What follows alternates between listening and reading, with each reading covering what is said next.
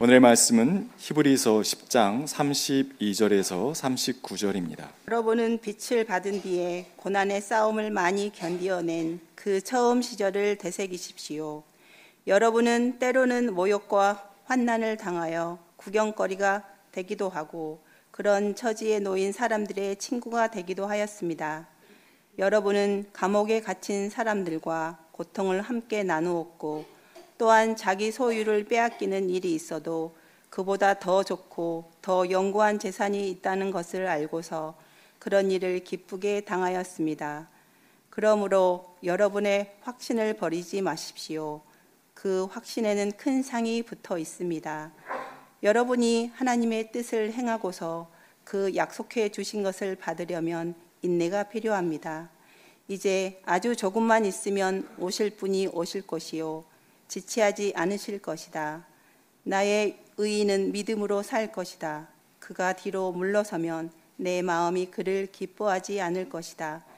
우리는 뒤로 물러나서 멸망할 사람들이 아니라 믿음을 가져 생명을 얻을 사람들입니다.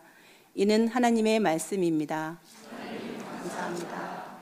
우리에게 돌아갈 품이 있음을 아버지 품이 있음을 깨닫게 해준 우리 청파 찬양대 귀한 찬양 진심으로 감사드립니다.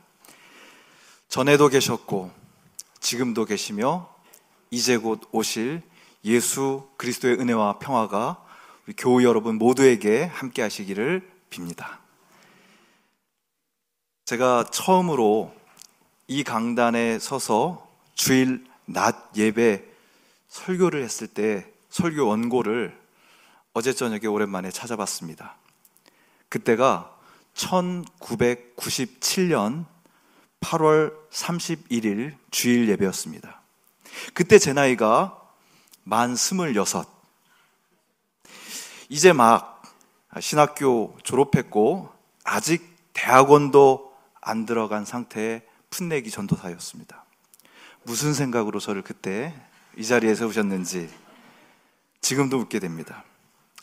그날 회중석에는 탁월한 설교자이셨던 고 박정호 목사님, 그리고 김기석 목사님, 또 연세대학교 교목이셨던 한인철 박사님이 회중 가운데 계셨습니다. 얼마나 긴장했을까요? 설교 전날 잔뜩 긴장하고 있는 저에게 그 당시 청년부 선배 한 분이 이런 조언을 해주었습니다. 손전도사, 내용으로 안 되면 길이로 승부를 해. 네. 무조건 짧게 하라는 말이었습니다. 네. 그날 저의 설교 길이는 18분. 제가 예배 마치고 청년부실에 들어갔을 때 우리 청년들이 기립박수를 보내주었습니다. 설교 길이가 대단히 만족스러웠던 것 같습니다. 저의 첫 번째 주일 설교 와 관련된 것 외에도 제가 청파교회에서 보냈던 20대 젊음의 시간들을 가만히 돌아보면 저절로 미소가 지어집니다.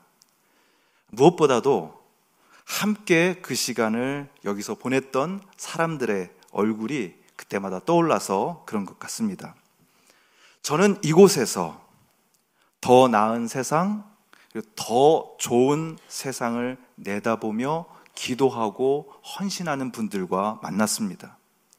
그분들과 함께 말씀 공부하고 노래하고 예배하면서 머자나 그런 세상이 더 좋은 세상이 올 거라는 기대에 부풀기도 했습니다. 레위기 25장에 나오는 참 자유와 기쁨의 세상, 희년을 향한 우리의 행진, 희년을 향해 함께 가는 길 위에 내가 이 사람들과 함께 있다. 그런 가슴 벅찬 희망이 제 안에 있었습니다. 물론 그때도 이 세상이 참 만만치 않다라는 사실. 그리고 이 세상의 변화가 그렇게 호락호락 이루어지지 않는다는 사실을 잘 알고 있었습니다. 그러나 최근 들어서 몇 년 동안 우리가 마주하고 있는 극단적인 현실은 저에게 그리고 이 자리에 있는 많은 분들에게 정말 혼란스러운 상황입니다. 정치, 교육, 사회, 역사관, 그리고 생태계 환경. 어느 면에서도 우리가 지금까지 소중하게 지켜왔던 가치들이 그야말로 온통 해집어진 것 같은, 온통 무자비하게 파헤쳐지고 있는 것 같은 어지러운 현실이기 때문입니다. 그러는 사이에 우리 인간의 마음이, 사람들의 마음이 얼마나 거칠어졌는지요. 비방과 비난의 언어, 노골적인 적대의 언어들을 우린 여기저기서 목격하고 있습니다.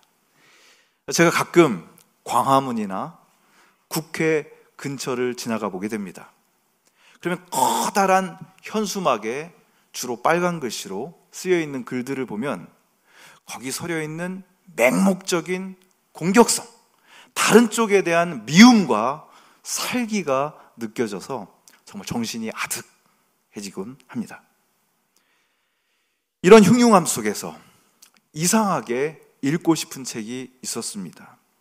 그래서 다시 붙잡게 된 책은 2007년 퓰리처상을 수상한 미국의 현대 소설, 소설가 코맥 메카시의 소설 The Road였습니다.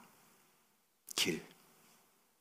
하늘과 땅과 바다 모두가 다 타버린 폐허의 현실에서 그 폐허 속을 걷고 있는 아들과 아버지의 이야기입니다. 비록 소설이지만 참 생생합니다. 그래서 무섭습니다. 온통 무너져 버린 세상, 디스토피아. 그 세상의 잔인함과 비참함이 정말 생생하게, 너무나 현실적으로 어, 무겁게 그려져 있습니다. 여러분, 그 세상이 어떤 세상이냐면요. 오로지 생존을 위해서 생명을 포기한 세상입니다. 살아남겠다! 그것 하나만 가지고 주의 모든 생명을 처참하게 유린하는 세상. 다른 인간들에 대한 무자비한 폭력, 그리고 죽을 때까지도 다른 사람의 살을 물어뜯는 야만과 광기의 세상입니다. 그 속에서 아버지와 아들이 두 손을 꼭 잡고 아슬아슬하게 어딘가로 걸어갑니다. 이미 죽어 있는 것들, 그리고 막 죽어가고 있는 것들로 뒤범벅이 된 그 춥고 어두운 세상을 걷다가 아버지와 아들은 간간히 대화를 나눕니다. 그런데 가끔씩 그 둘이 나누는 대화가요, 어떤 암호처럼 느껴지는 순간들이 있습니다. 그 장면이 참 인상적입니다. 예컨대 다른 사람들에 의해서 유린당하기 직전에 간신히 그 자리를 피하고 나서 아들이 아빠에게 이렇게 묻습니다. 아빠, 우리 이젠 괜찮은 거죠? 그죠? 그래, 우린 괜찮아. 그러자 아들도 고개를 끄덕이면서 이렇게 말합니다. 맞아요. 우리는 불을 운반하니까요. 그래, 우리는 불을 운반하니까.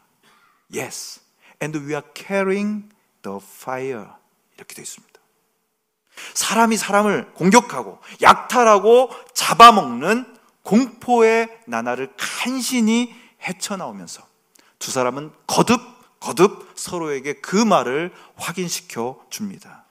우리는 불을 운반하고 있어. 여러분, 이 말은 한치 앞도 내다볼 수 없는 깜깜한 어둠의 현실 속에서 너와 내가 어떤 존재인지를 서로에게 확인시켜주는 한밤중에 암구호 같이 저에게 다가왔습니다. 그래서일까요? 전 다시 한번 읽게 된 이 소설을 덮으면서 그 옛날 참혹한 어둠의 시절 자기들끼리만 알아볼 수 있는 언어와 상징으로 서로가 그리스도임을 확인했던 사람들을 떠올리게 되었습니다. 바로 초대교회 그리스도인들입니다. 여러분, 그들은 불을 운반하는 사람들이었습니다. 지하 묘지, 그 깜깜한 카타콤의 예배는 그들이 불을 운반하는 사람임을 확인하는 자리였습니다. 그들의 내면의 불이 그들 안에서 꺼지지 않고 살아 있었기 때문에 오직 그렇기 때문에 그들은 막막한 어둠의 현실, 폭력과 약탈과 박해의 현실을 뚫고 가야 할 길을 끝까지 걸어갈 수 있었던 것입니다. 여러분, 오늘 본문에도 초대교회의 한 공동체가 겪어내야 했던 폭력과 약탈의 실상이 소개되어 있습니다. 33절, 34절에 보면 여러분은 때로는 모욕과 환란을 당하여 구경거리가 되기도 하고 또한 자기 소유를 빼앗기는 일을 당했습니다. 끔찍한 일입니다. 여러분 그 당시 예수를 믿는다고 알려진 사람들의 집은요 수시로 끔찍한 약탈자들의 침입 대상이 되었습니다. 예수를 따르는 자들을 말로 모욕하고 공개적으로 수치를 안겨주고 구경거리로 만들고 최대한 불편을 안겨주기로 아예 작정하고 덤벼드는 자들이 있었습니다. 그들에게 그리스도인들은요, 그야말로 가장 만만한 약자들이었습니다. 그런데 히브리서 기자가 그 공동체를 보면서 아주 놀라운 사실을 목격합니다. 여러분은 빛을 받은 후에 고난의 싸움을 많이 견디어낸 그 처음 시절을 되새기십시오. 여러분은 때로는 모욕과 환란을 당하며 구경거리가 되기도 하고 그런 처지에 놓인 사람들의 친구가 되기도 했습니다. 초대교회 교인들이요, 직접 고난을 당하는 경우도 있었습니다. 구경거리가 됐습니다. 사람들이 자신의 것을 막 약탈해 가기도 했습니다. 근데 지금 당장 내 안, 나의 집에 그런 일이 벌어지지 않는다 하더라도 바로 곁에서 그런 고통을 당하고 있는 사람들이 있었는데 기독교인들은 기꺼이 그런 사람들의 친구가 되어 주었다. 이렇게 말하고 있습니다. 여러분 여기서 친구라고 번역된 말이요. 그리스 말로 κοινωνοί 이렇게 됩니다. κοινωνοί. 무슨 말이 떠오르세요? 코이노니아. 성도들이 교회 안에서 사귀고 교제하는 것을 뜻하는 코이노니아. 교회의 중요한 일 가운데 하나인 코이노니아가 떠오릅니다. 그냥 사귀는 친구가 아니었던 것이죠. 예수 그리스도의 고난에 함께 참여함으로써 긴밀하게 연결된 관계, 그런 교제, 그런 사귐을 나타내는 말. 그래서 그 사람이 있는 곳에, 그 고통에 있는 곳에 나도 갈 수밖에 없는 사람들, 그들이 바로 코이노노이 친구들이었던 것입니다. 그런 친구가 있는 곳이 교회입니다. 여러분이 그런 친구를 만날 수 있는 곳 청파교회가 되기를 주님의 이름으로 축원합니다. 비록 모욕을 당했지만 손가락질 당하고 재산을 빼앗기는 일도 있었지만 이 사람들이요 정말 용케도 잘 버텨내고 있었습니다. 34절에 보니까 자기 소유를 빼앗기는 일이 있어도 더 좋고 더 영구한 재산이 있다는 것을 알았다. 그리고 기쁘게 그 일을 당했다. 이렇게 이야기하고 있습니다. 이 작고 연약한 공동체는 가진 것을 빼앗기는 비참한 상황에서도 확신을 가지고 있었어요. 우리에게는 이 세상이, 이 세상의 힘이 결코 앗아갈 수 없는 더 좋은 보물이 있다. 할렐루야. 멋집니다. 너무 멋져요.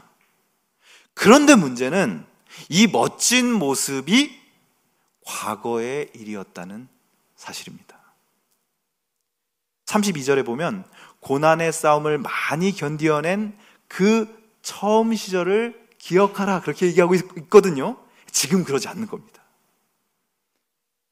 예수를 믿고 세례를 받은 처음 그 시절 내가 예수 그리스도라는 빛과 만나서 얼마 안 되던 그 시절 그때 교회 공동체가 나에게 베풀어주는 그리고 내가 베풀 수 있는 그 감동의 코이노니아를 경험하면서 감격했던 그 시절.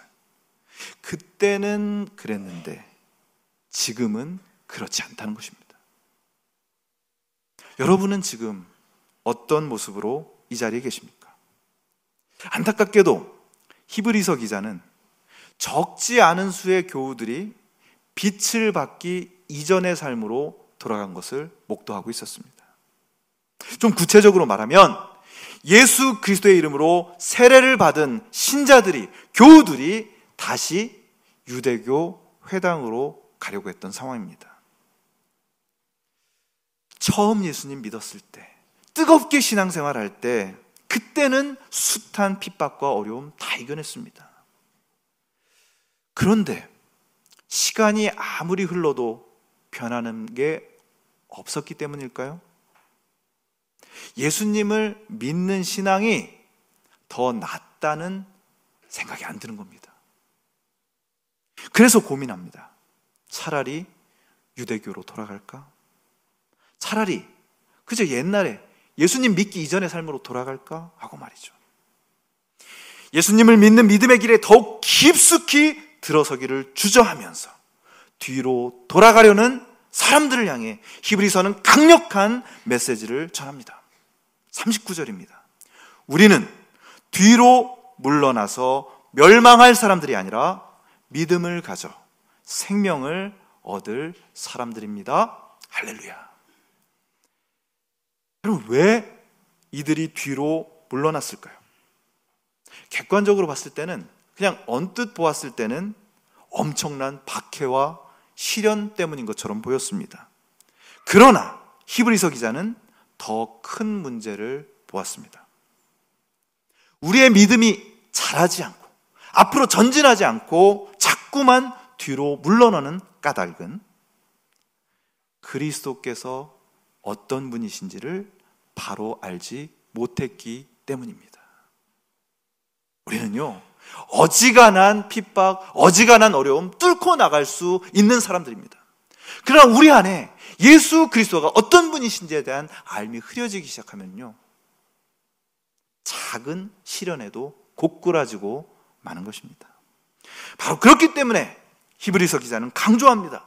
예수 그리스도야말로 유대인들이 그렇게 좋아하는 모세보다도 더 뛰어나신 분, 구약의 그 어떤 대제사장보다도 위대하신 분, 단 한 번 자기 몸을 제물로 드려서 속죄를 이루신 대제사장, 영원하신 대제사장이라는 사실 말입니다.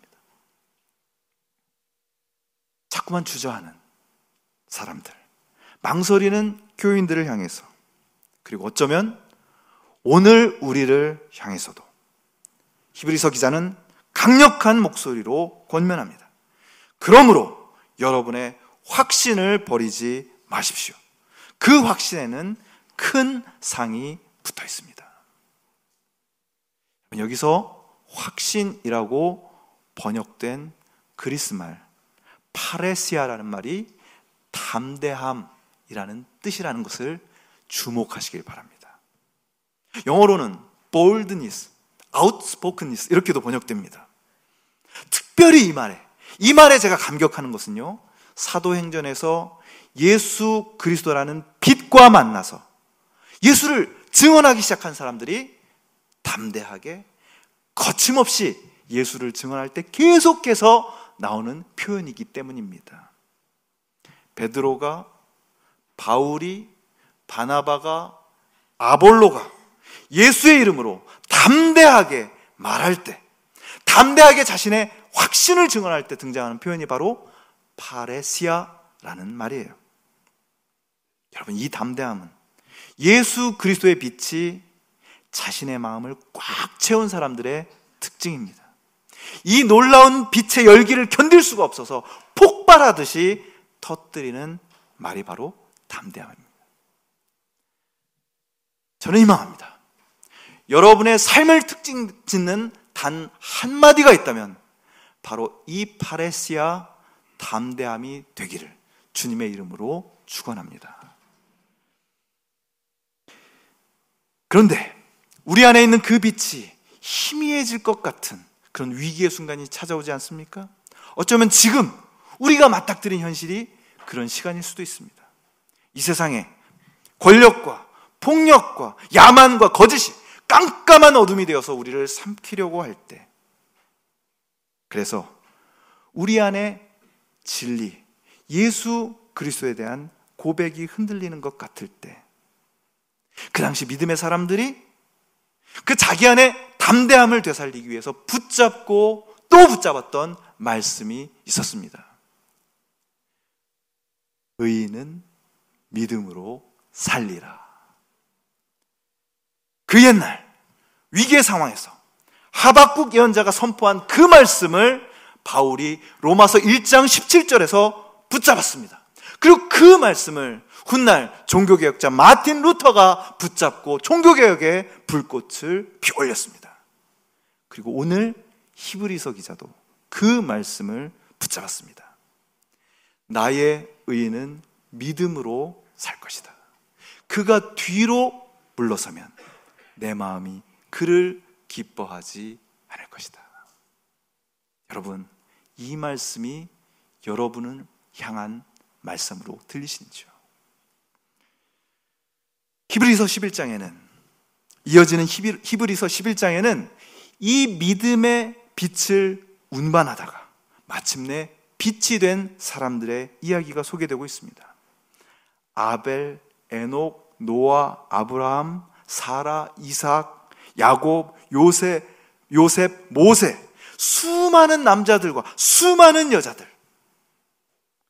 저는 10장에 이어 히브리서 11장을 읽으면서 마치 밤하늘에 촘촘히 박혀 있는 그 믿음의 별들이 서로가 서로에게 이렇게 말하고 있는 것 같다라고 느꼈습니다. 우리는 빛을 운반하고 있어. 맞아. 우리는 빛을 운반하고 있어. 여러분, 오늘 우리가 받은 말씀이 어떻게 시작하는지를 보십시오. 여러분이 빛을 받은 후에라고 시작되고 있습니다. 그렇습니다, 여러분. 우리 모두는 누군가로부터 빛을 받은 사람입니다. 나의 부모님, 선생님, 목사님. 그분들을 통해서 예수 그리스도의 빛이 어떤 것인지를 발견하고 이 자리에 앉아 있는 사람들입니다. 미움과 폭력으로 얼룩진 이 세상 속에서 조심조심 걸어가는 동안 우리도 서로에게 이렇게 물어야 합니다. 우리 교우들 잘 살고 있는 거겠죠? 그럼요. 우리는 잘하고 있어요. 왜? 우리는 빛을 운반하니까요. 그럼요. 우리는 빛을 운반하니까. 깜깜한 어둠의 현실 속에서 언제 깨어질지 모르는 연약한 질그릇 같은 인생을 살아가지만 하나님께서는 우리에게 예수 그리스도의 얼굴에 나타난 하나님의 영광의 영광을 아는 빛을 우리에게 주셨습니다. 우리의 삶이 그 예수님과 나사렛 예수 그리스도와 긴밀하게 연결되어 있음을 깨달을 때 우리 안에 점화된 빛, 우리는 그 빛을 운반하는 사람들입니다. 우리가 하는 일은 그것이 홀로 하는 일이든 아니면 우리 청파 공동체가 모두 나서서 하는 일이든 그것은 빛을 운반하는 일입니다.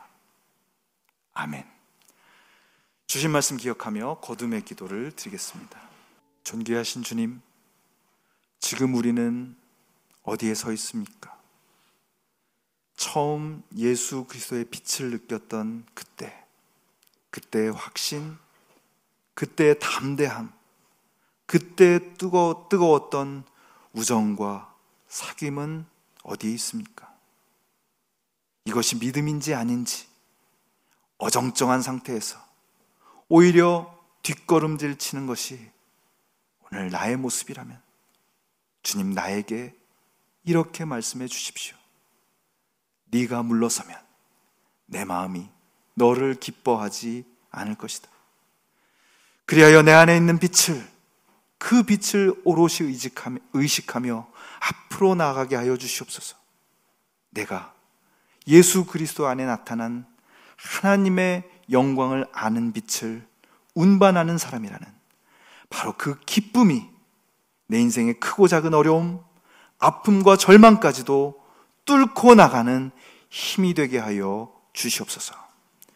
우리들의 밝은 빛, 예수 그리스도의 이름으로 기도하옵나이다.